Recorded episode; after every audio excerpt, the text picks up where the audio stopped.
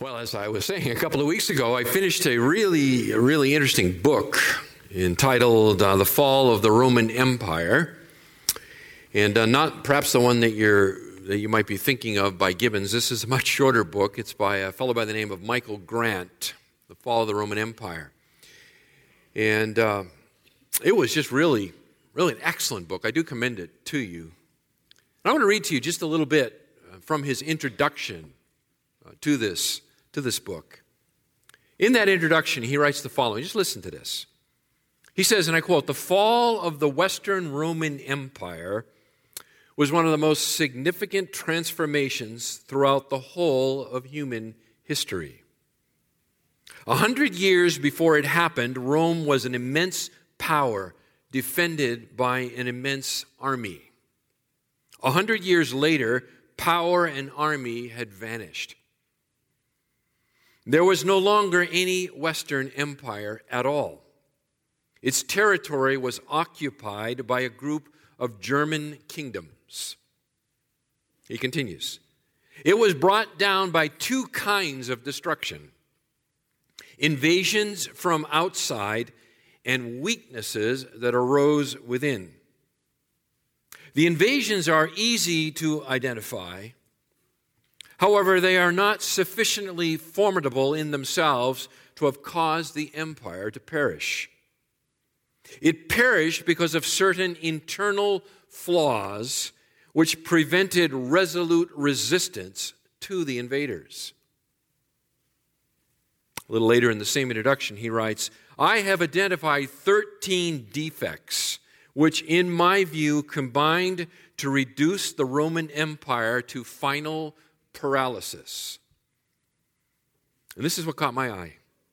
They display a unifying thread, the thread of disunity. Each defect consists of a specific disunity which split the empire wide apart and thereby damaged the capacity of the Romans to meet external aggressions. So I read the book. I, in the, in the flyleaf, I ticked off the 13 defects, kind of putting them in my own words as I went. And so let me just quickly, I'm just going to read through them with you.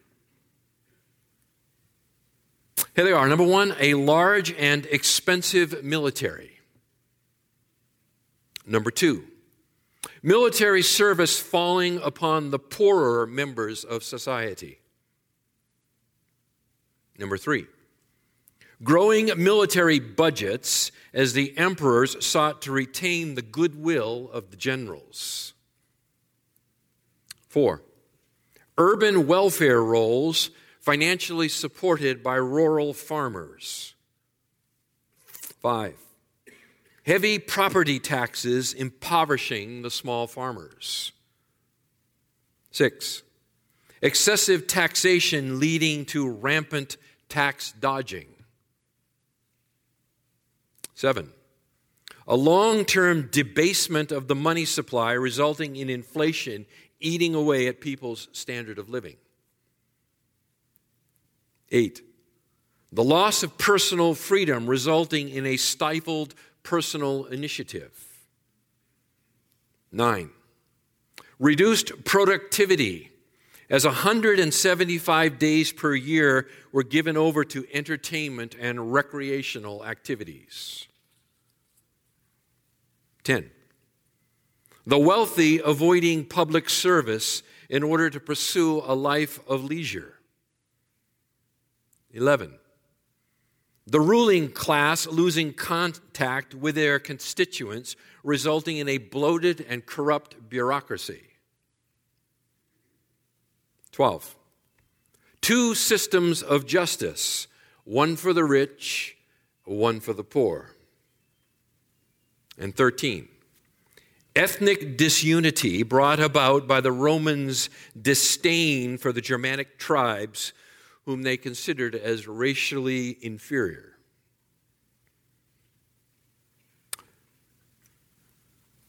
Sobering, huh? Jesus said in Mark 3:24, if a kingdom is divided against itself, that kingdom cannot stand. And what is true of kingdoms is true of churches.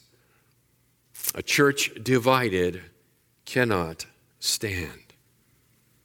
So the unity of the local church is not an academic subject, but intensely practical and necessary. So, open, if you're not already, to the fourth chapter of Ephesians as we return for a fourth week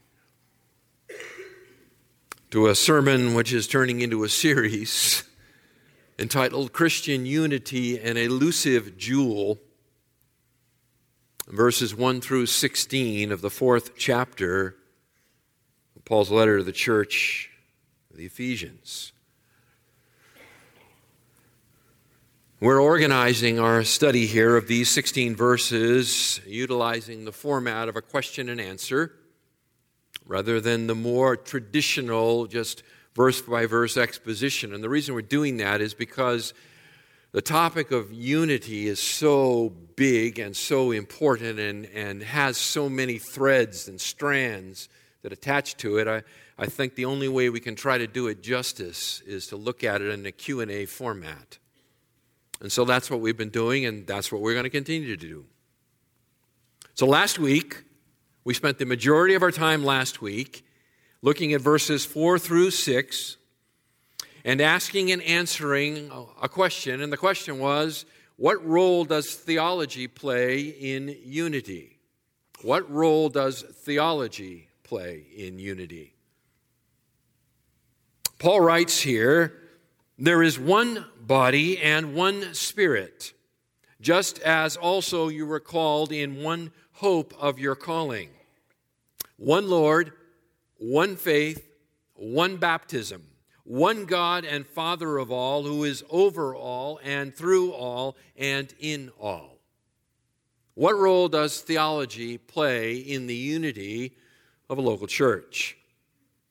We looked at that in some detail, and, and as we broke it apart in verses 4, 5, and 6, we, we organized it around the following statements for verse 4. And it was that we share the same spirit and thus the same destiny.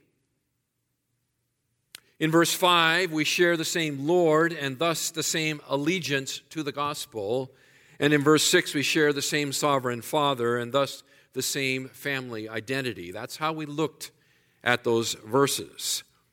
And you'll remember that last time I skipped over the end of verse 5 where it says one baptism. And I told you that we would return to that because there just wasn't enough time last week to adequately deal with that statement. So that's where we are. We are back to verse 5. And I want to take up the discussion with you of baptism this morning. And specifically, I want to ask and answer this question What role does baptism play in church unity? What role does baptism play in church unity? Now, you may never have thought of baptism in that kind of a, of a uh, format any time in your life. But I think this morning, as we begin to look at this and, and tease it out, I think you will see how significant it is that Paul would include that statement here in verse 5 one Lord, one faith, one baptism. So I think the best way to get at this question, what role does baptism play in church unity, is to make some observations, actually, five of them. So I want to make five observations about baptism and once we have made those observations, I think it will be much more obvious the answer to the question what role does baptism play in church unity? After these five observations, I think you will be able to answer that question. So here they are. Okay, five observations. First one Baptism was commanded by Jesus. First observation baptism was commanded by Jesus. So you need to turn with me, please, to Matthew's Gospel and the 28th chapter. Matthew chapter 28, verses 19 and 20, the Great Commission. Matthew 28, verses 19 and 20, the Great Commission.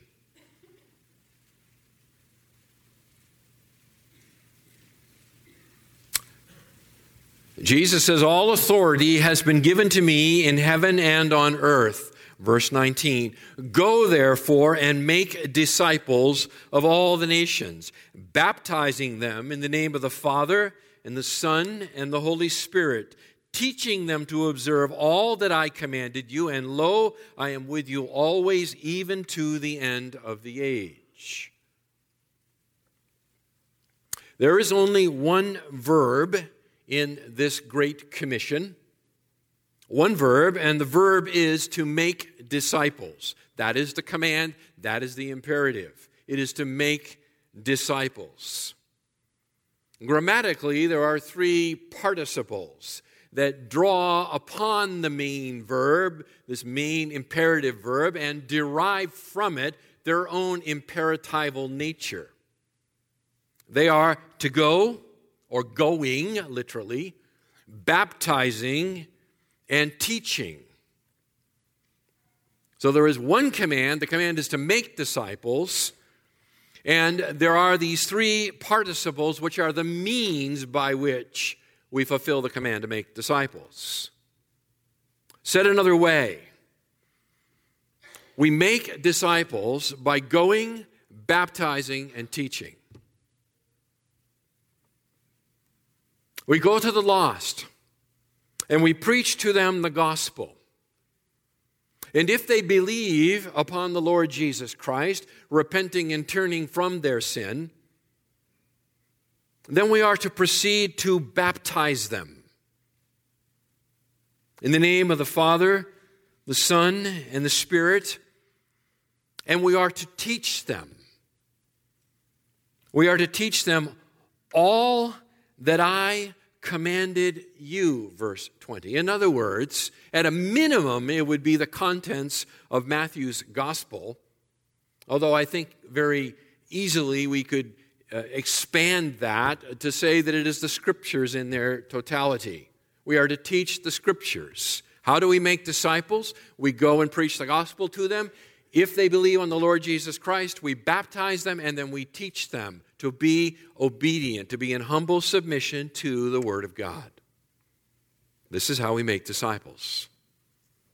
This fits in uh, very clearly, by the way, with the very word disciple itself. To be a disciple is to be brought into a relationship of pupil and teacher. It is to accept what Jesus says as true because he says it, and submitting to it as right because he says so. In other words, it involves knowing and doing the will of God. This is what it means to be a disciple. Earlier in Matthew's Gospel, Matthew 11 and verse 28, Jesus says, Take my yoke upon you and learn from me, for I am gentle and humble in heart, and you shall find rest for your souls. Take my yoke, take the yoke of discipleship upon you, and learn from me. Learn from me. In John chapter 8 and verse 31, Jesus says, If you abide in my word, then you are truly disciples of mine. Back to the idea of hearing and doing the Word of God. And we get that. We're, we're, we do not have any problems with that. But sometimes I think we struggle with the other part of the statement here the baptizing part. It is not enough in the process of making disciples to, to simply teach them the scriptures, where Jesus linked two things together here baptizing and teaching. Baptizing and teaching. In other words, baptism is essential to the process of discipleship, just like teaching the scriptures are essential to the process of discipleship. Neither one of them are optional.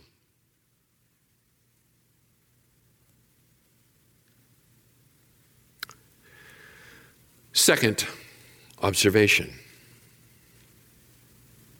Baptism makes public our commitment to be Christ's disciples. Baptism makes public our commitment to be the disciples of Christ. Go with me over to Acts chapter 2. Acts chapter 2.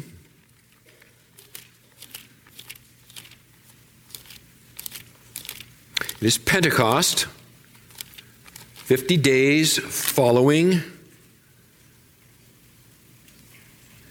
the Passover.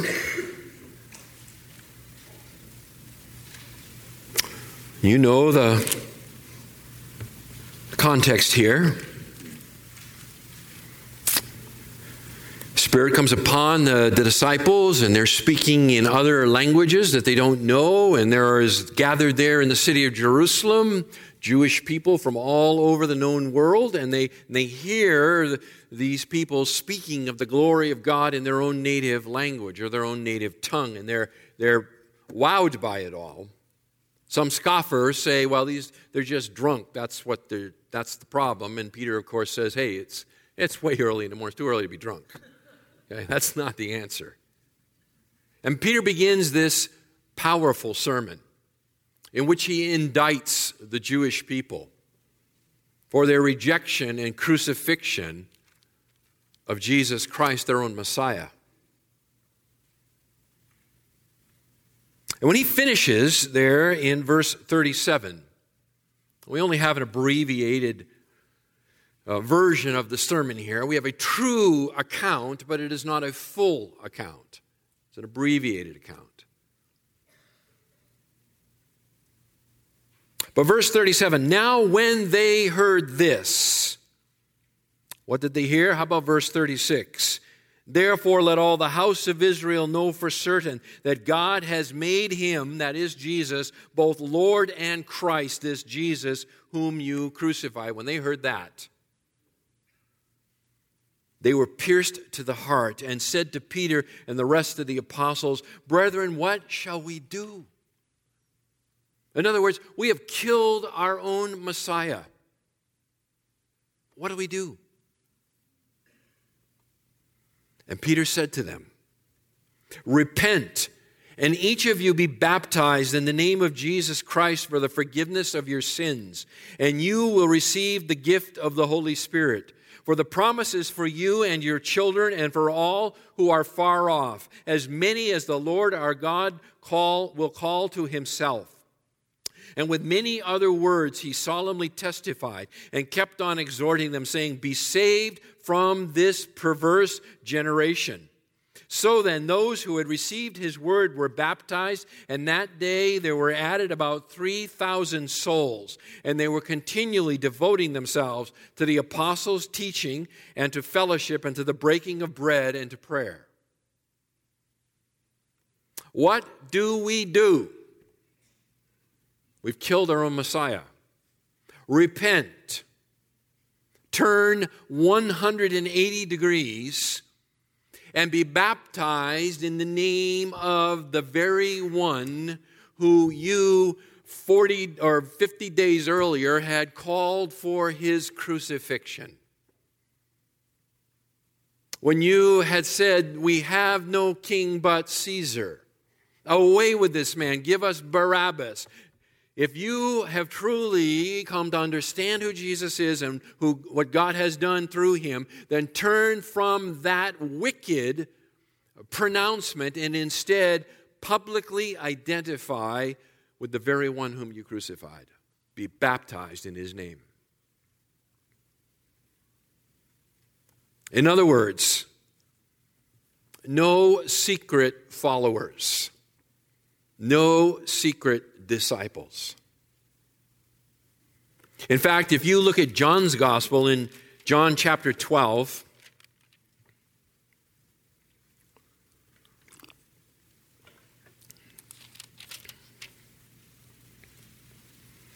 John 12, verses 42 and 43.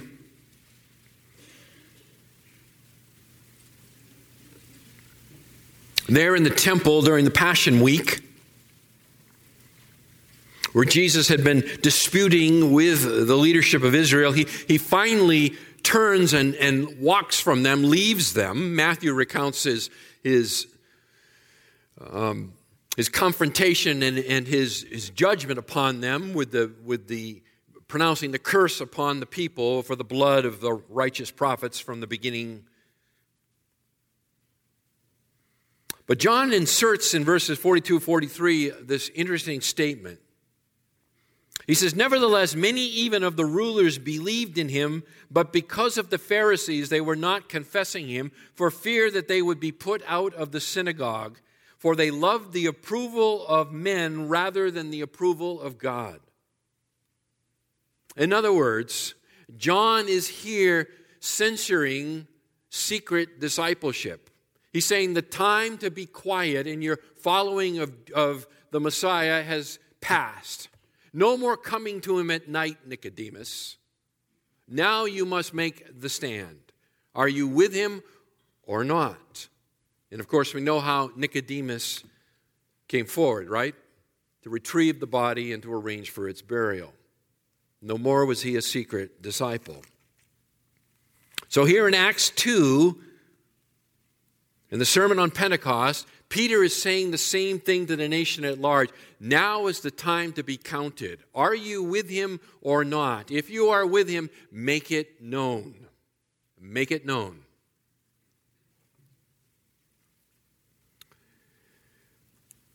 I cannot prove this, but I am persuaded of it, so I will give it to you to contemplate yourself. But if you will turn to Romans chapter 10, verses 9 and 10.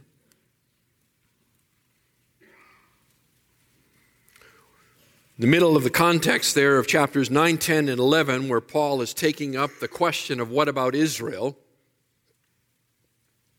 If God saves, if nothing can separate me from the love of God, which is in Christ Jesus our Lord, a natural question is, well, what about Israel? For they uh, have the covenants of God, yet it appears that they have been completely cut off. And so Paul addresses that. In chapter 9, he talks about the sovereignty of God and his secret election. In chapter 10, here, he talks about Jewish unbelief. And in chapter 11, he talks about their restoration.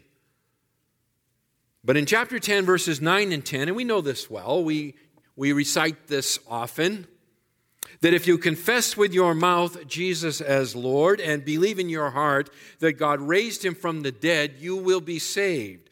For with the heart a person believes, resulting in righteousness, and with the mouth he confesses, resulting in salvation. I'd like to just offer for your consideration that this is a confession that would naturally fit into a baptismal scenario. That in the waters of baptism, one confesses with their mouth Jesus as Lord, having believed in their heart that God has raised him from the dead.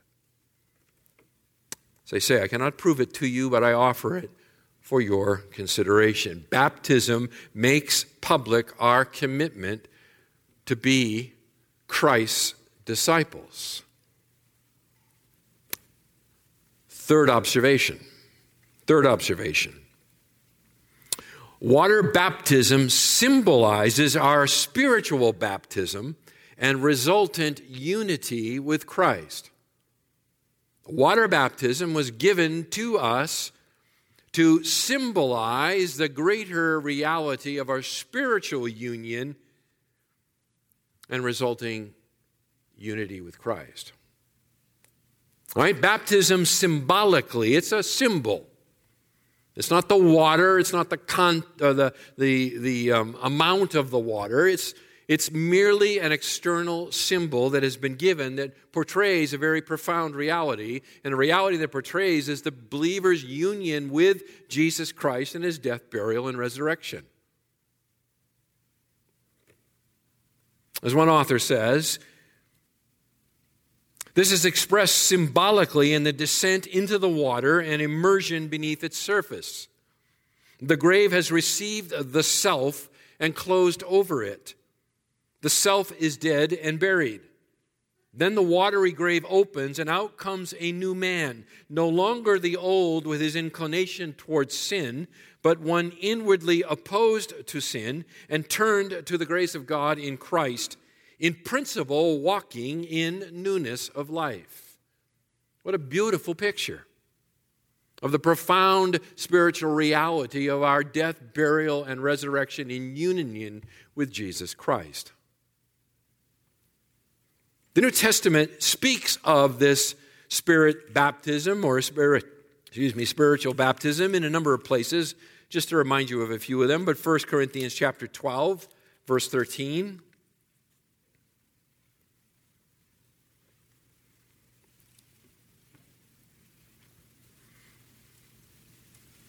1 Corinthians 12, 13, for by one Spirit or in one Spirit we were all baptized into one body.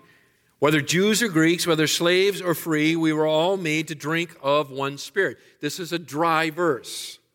I know water here. But it speaks of the fact that we have been immersed into the one body. We have been plunged into the one body, a body that is in union one with another, Jew and Greek, right? We're all possessed of the same one Spirit. Paul spoke of that in chapter 3 of Ephesians. We can look at Galatians chapter 3. Galatians 3 27 and 28.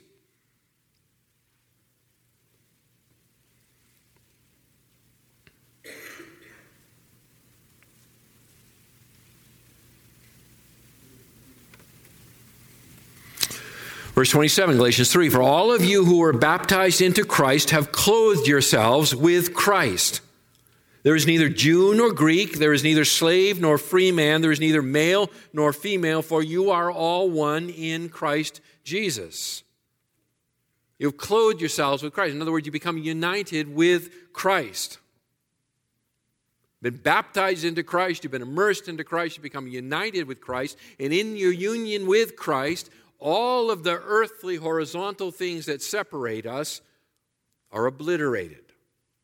It doesn't mean there are no more men and no more women. It doesn't mean that someone's still not, you know, a Gentile or someone's not a Jew or someone's not a free man or a slave or whatever. None of, it doesn't mean that they go away. What it means is their significance is obliterated. We're one in union together. Or Paul's words in Romans chapter 6. By the way, Galatians 3 is another dry verse. These are all dry verses I'm giving you. Galatians, or excuse me, Romans chapter 6.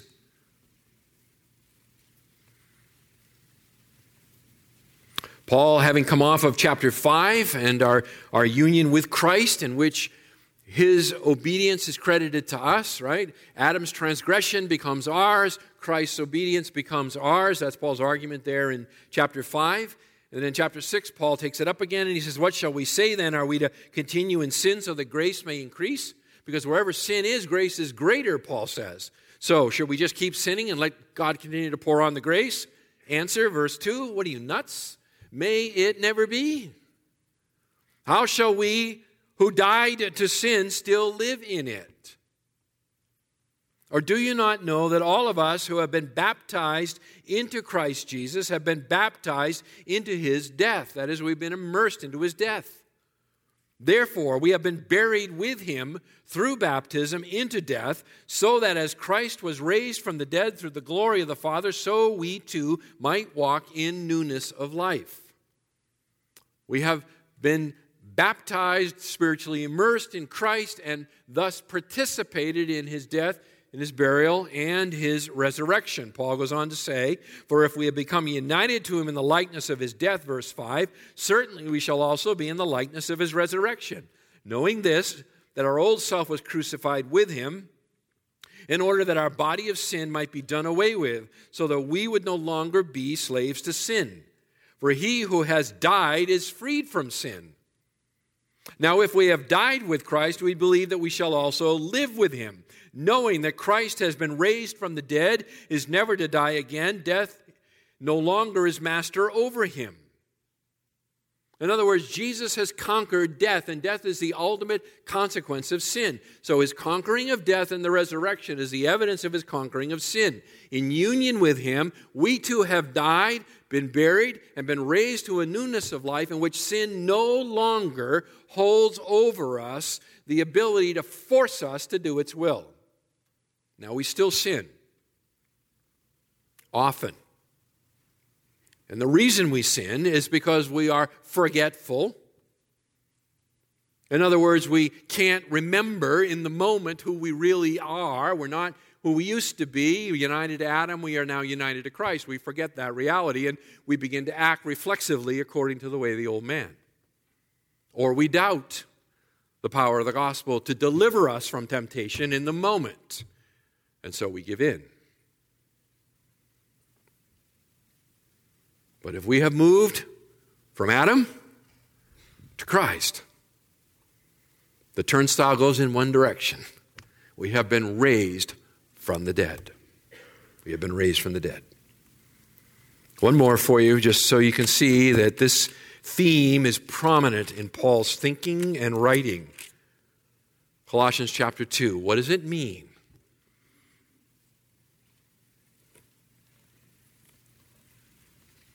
to be baptized into Christ. Verse 13, chapter 2 of Colossians.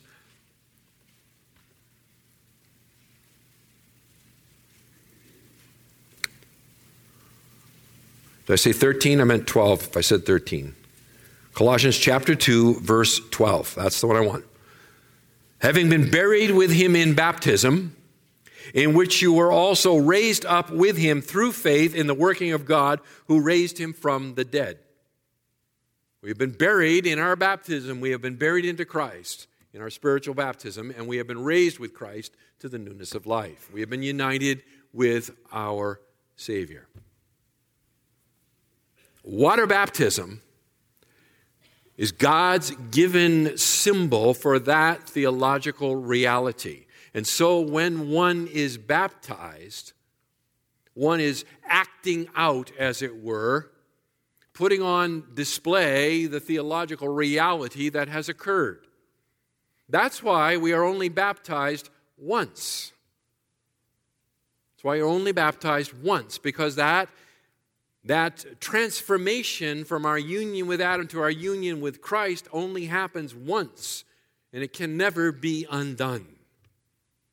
Just as Jesus can never die again, so we who have been united with Christ can never more ever again live in union with Adam. It's been severed. We have died to it, and we're alive in Christ.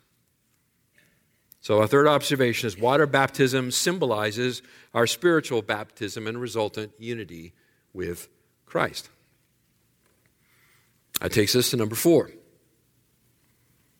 Fourth observation baptism was practiced by the apostolic church. It was practiced by the apostolic church. What do I mean by that? What I mean by that is as we look at a book of Acts, what we see repeatedly through the book of Acts is when someone believes on the Lord Jesus Christ, they are immediately baptized. And let me show that to you. We've looked at Acts chapter 2 already, and you saw what had happened there. They believed, 3,000 believed, 3,000 were baptized. But take a look over to Acts chapter 8. Let's just kind of begin to work our way quickly through the book of Acts. Acts chapter 8. The gospel now goes out because of the great persecution in Jerusalem. It goes out to the Samaritans. So, Acts chapter 8, verse 12. But when they believed Philip preaching the good news about the kingdom of God in the name of Jesus Christ, they were being baptized, men and women alike. They were being baptized. They heard the good news and they were baptized. Verses 35 and following of the same chapter, where we're introduced to the Ethiopian eunuch, a God-fearer Verse 34, the eunuch answers Philip and says, Please tell me, of whom does the prophet say this, of himself or of someone else? Verse 35, then Philip opened his mouth, and beginning from this scripture, he preached Jesus to him. As they went along the road, they came to some water, and the eunuch said, Look, water, what prevents me from being baptized? NASB includes this, this verse. We could so I'll read it for you. And Philip said, If you believe with all your heart, you may. And he answered and said, I believe that Jesus Christ is the Son of God. Verse 38, he ordered the chariot to stop, and they both went down into the water, Philip as well as the eunuch, and he baptized them. When they came up out of the water, the Spirit of the Lord snatched Philip away. He believed, and he was baptized. Interesting question, though, to think about is how did the eunuch know that he needed to be baptized?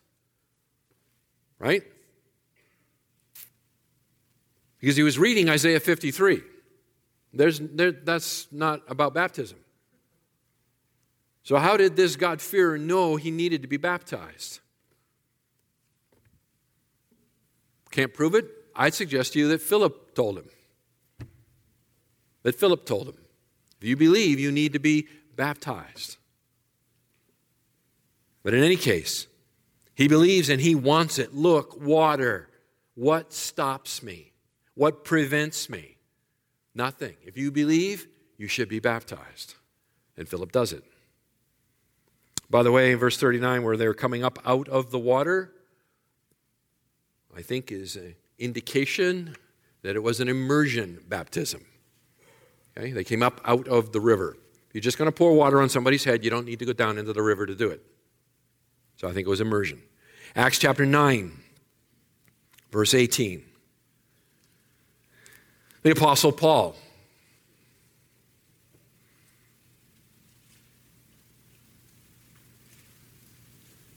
In verse 17, Brother Saul, the Lord Jesus, who appeared to you on the road by which you were coming, has sent me so that you may regain your sight and be filled with the Holy Spirit. Verse 18, and immediately there fell from his, that's Paul's eyes, something like scales, and he regained his sight.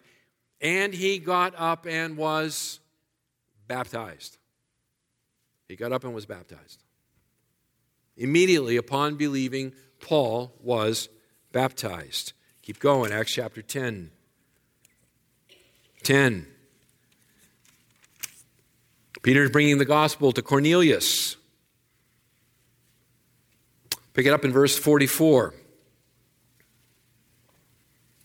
Cornelius and his household. By the way, I'll just establish this for you that, um, that uh, verse 24 of the same chapter says, On the following day, he, that is Peter, entered Caesarea. Now Cornelius was waiting for them and had called together his relatives and close friends. Okay, just hang on to that. Okay, because I believe it's a pretty clear indication that we're talking about adults here. Verse 44 While Peter was still speaking these words, the Holy Spirit fell upon all those who were listening to the message. All the circumcised believers who had come with Peter were amazed because the gift of the Holy Spirit had been poured out on the Gentiles also, for they were hearing them speaking with tongues and exalting God. Then Peter answered, Surely no one can refuse the water for these to be baptized who have received the Holy Spirit just as we did, can they? And he ordered them to be baptized in the name of Jesus Christ, and they asked him to stay on for a few days. They believed and they were baptized. Chapter 16. The gospel goes to Europe. Paul's second missionary journey. He arrives there in Europe, the city of Philippi. He encounters this woman named Lydia.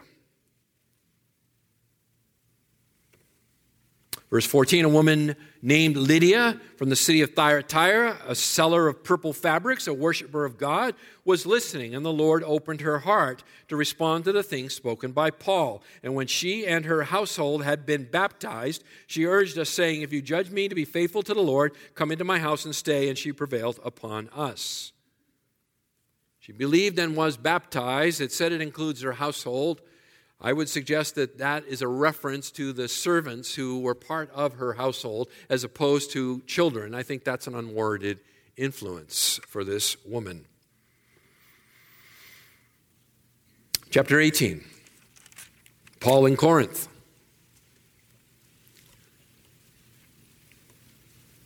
Chapter 18, verse 8.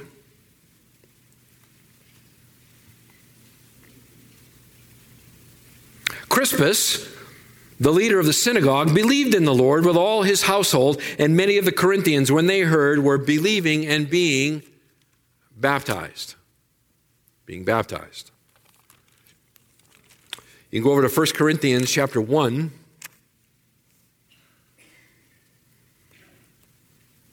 Some turn here and say that baptism wasn't that big a deal for Paul. And they would cite 1 Corinthians chapter 1 beginning in verse 13 as their evidence of that. I believe they are misreading the text. Paul says here, Has Christ been divided? Paul was not crucified for you, was he? Or were you baptized in the name of Paul? I thank God that I baptized none of you except Crispus and Gaius, so that no one would say you were baptized in my name. Now, I did baptize also the household of Stephanas. Beyond that, I do not know whether I baptized any other. For Christ did not send me to baptize, but to preach the gospel, not in cleverness of speech, so that the cross of Christ would not be made void. So, there, in Paul's own words, he's saying that he wasn't sent out to baptize. I don't think so. I think what he's saying is the problem here is people are saying, I'm of Apollos, I'm of Paul, I'm of Peter, I'm of Christ. There was a, this disunity in the church, and Paul is saying, listen, you weren't baptized in my name as if your allegiance is to me. Your allegiance is to the gospel. That is your greater allegiance. And I did baptize some, and I love Paul's poor memory here. I, older I get, I can more I can identify with it. I probably baptized a few others of you. I just can't remember. Okay, how human that is, isn't it? The problem he's addressing here is the, is the conflict over personalities not whether someone has been baptized or not. Okay, so I think it's pretty clear to say that from the book of Acts, that baptism was performed on all people without exception who came to believe in the Lord Jesus Christ. Faith was always the precondition of their baptism. But if you believed in the Lord Jesus Christ, according to the testimony of the book of Acts, you were baptized. And you were baptized quickly after believing soon thereafter. And that takes me to number five's observation. Number five, water baptism was expected of a follower of Christ. Water baptism was expected of a follower of Christ. And let me show you what I mean by this. If you go to Acts chapter 19, Acts 19.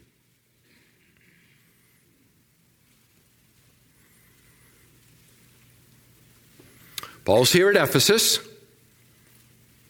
and he encounters some disciples of John the Baptist. Verse 1 It happened that while Apollos was at Corinth, Paul passed through the upper country and came to Ephesus and found some disciples. And he said to them, Did you receive the Holy Spirit when you believed? And they said to him, No, we have not even heard whether there is a Holy Spirit.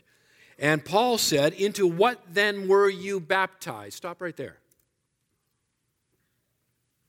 If you claim to be a follower of Christ, Paul has an assumption that you were baptized. Thus, his question of them, well, then, what into what were you baptized? He doesn't say, Were you baptized? He's operating on the assumption that you were baptized and that somehow your theology must be faulty in all of this. And they said to him, We were, the only baptism we ever got was John's baptism.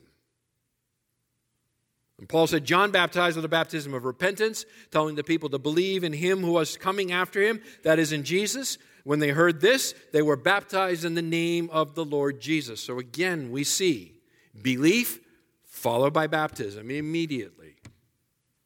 But the material point I wanted you to see here was Paul's assumption when he came across people who claimed to be followers of Christ that they must have been baptized. And he questioned them. How can you be a follower of Christ and, you know, into what were you baptized? And they say, we weren't. So, in other words, apart from the thief on the cross, apart from the thief on the cross, there is no record of a follower of Christ who is not baptized. It's just not there. You can't find it in the New Testament. So, Back to Acts chapter 4, or excuse me, Ephesians chapter 4. And let me ask the question of you again. What role does baptism play in church unity? One Lord, one faith, one baptism. Water baptism sets the visible boundaries of the professing church. It sets forth the visible boundaries of the professing church. In other words, it's a boundary marker between who is in and who is not in the church, the body of Christ. And it is by virtue of their public identification with Christ.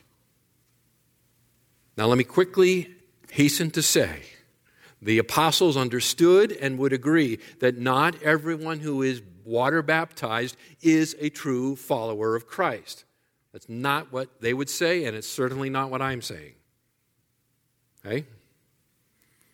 Certainly in Acts chapter 8 and verse 21, we have Simon Magus. He was baptized and proved to be immediately not a follower of Christ. We can think about Demas so, baptism does not make you a follower of Christ.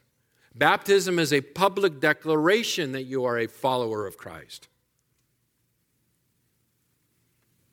But it would have been inconceivable for the apostles to consider someone who claimed to be a disciple of Jesus Christ who had not yet been baptized. They don't have a category for it. The New Testament does not have a category for it. Therefore, Paul says, look at verse 5 again one Lord, one faith, one baptism. In other words, that baptism is the defining mark of our union with Christ and our entrance into the family of God. It is the visible sign of the reality. It is not the reality, but it's the sign that points to the reality. And someone who is not baptized, in the eyes of the New Testament, there is a question whether you really are in the body of Christ or not.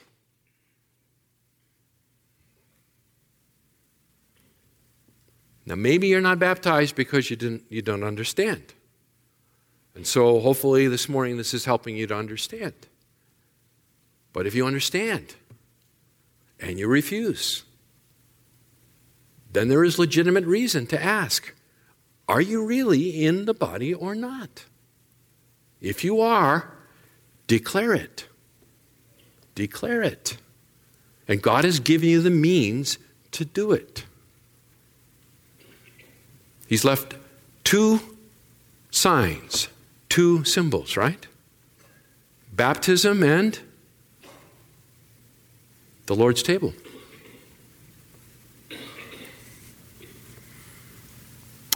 Baptism is a sign of our unity together.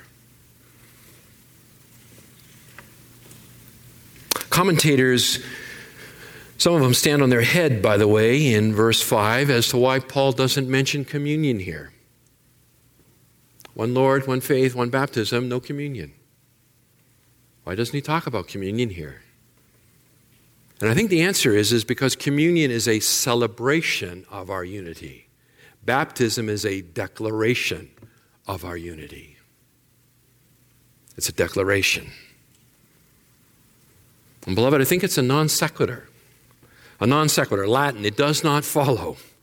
It does not follow to celebrate our unity when we are unwilling to declare our unity.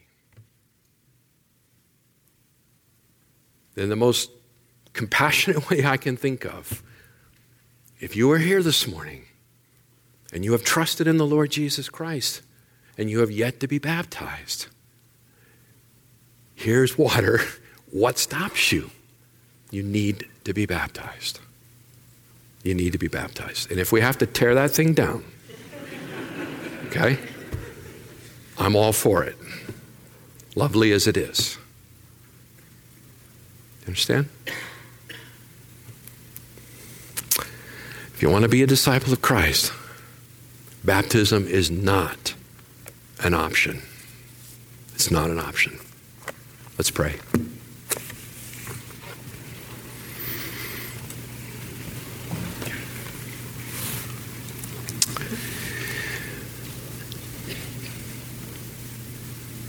Our Father, these words are not easy to say or easy to hear.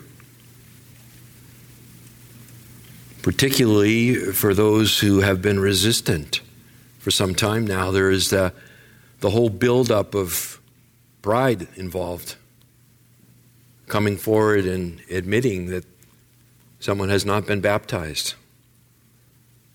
But Lord, I pray that right now your Holy Spirit would overcome any barriers that the evil one might erect among your people, that our own sinful hearts might deceive us by whispering in our ears. It's not that big a deal, it's not that important. Thief on the cross was a Christian, he wasn't baptized. Oh Lord, may you not allow us to flee to such a flimsy excuse.